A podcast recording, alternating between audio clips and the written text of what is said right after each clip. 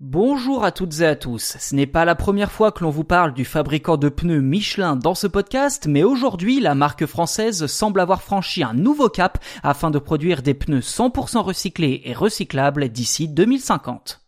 Petit point statistique pour commencer, car près de 30% des composants utilisés pour fabriquer des pneumatiques Michelin étaient des matériaux durables l'an dernier, soit d'origine naturelle, soit recyclés. D'ici 2030, ce chiffre devrait passer à 40% pour ensuite atteindre les 100% d'ici 2050. C'est en tout cas dans cette optique que Michelin a noué un partenariat avec Carbios, une start-up auvergnate spécialisée dans la chimie biologique.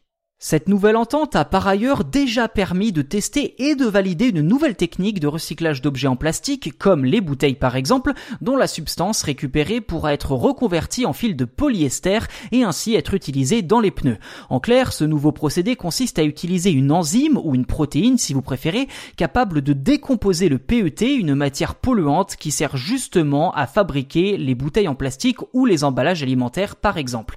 Une fois la décomposition achevée, les résidus serait réutilisé pour fabriquer un nouveau PET et cela sans perte de qualité. Autrement dit, le recyclage du plastique pourrait être infini et répondre à la demande mondiale sans avoir besoin d'en fabriquer avec du pétrole.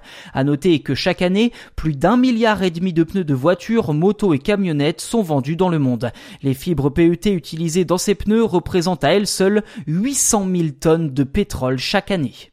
Pour l'instant, le procédé avec cette fameuse enzyme est gardé secret par Michelin et aucun résultat concret n'a été communiqué. Ceci dit, d'après Nicolas Siboff, le directeur de la recherche sur les polymères chez Michelin, les premiers prototypes du pneu 100% recyclé grâce au procédé que l'on vient d'évoquer auraient affiché des capacités et des performances identiques aux gommes fabriquées directement à partir de pétrole. Cette nouvelle enzyme miraculeuse devrait entrer progressivement dans le processus de fabrication de Michelin et d'après l'entreprise, près de de 3 milliards de bouteilles en plastique par an pourraient être recyclées en fibres pour ces pneus.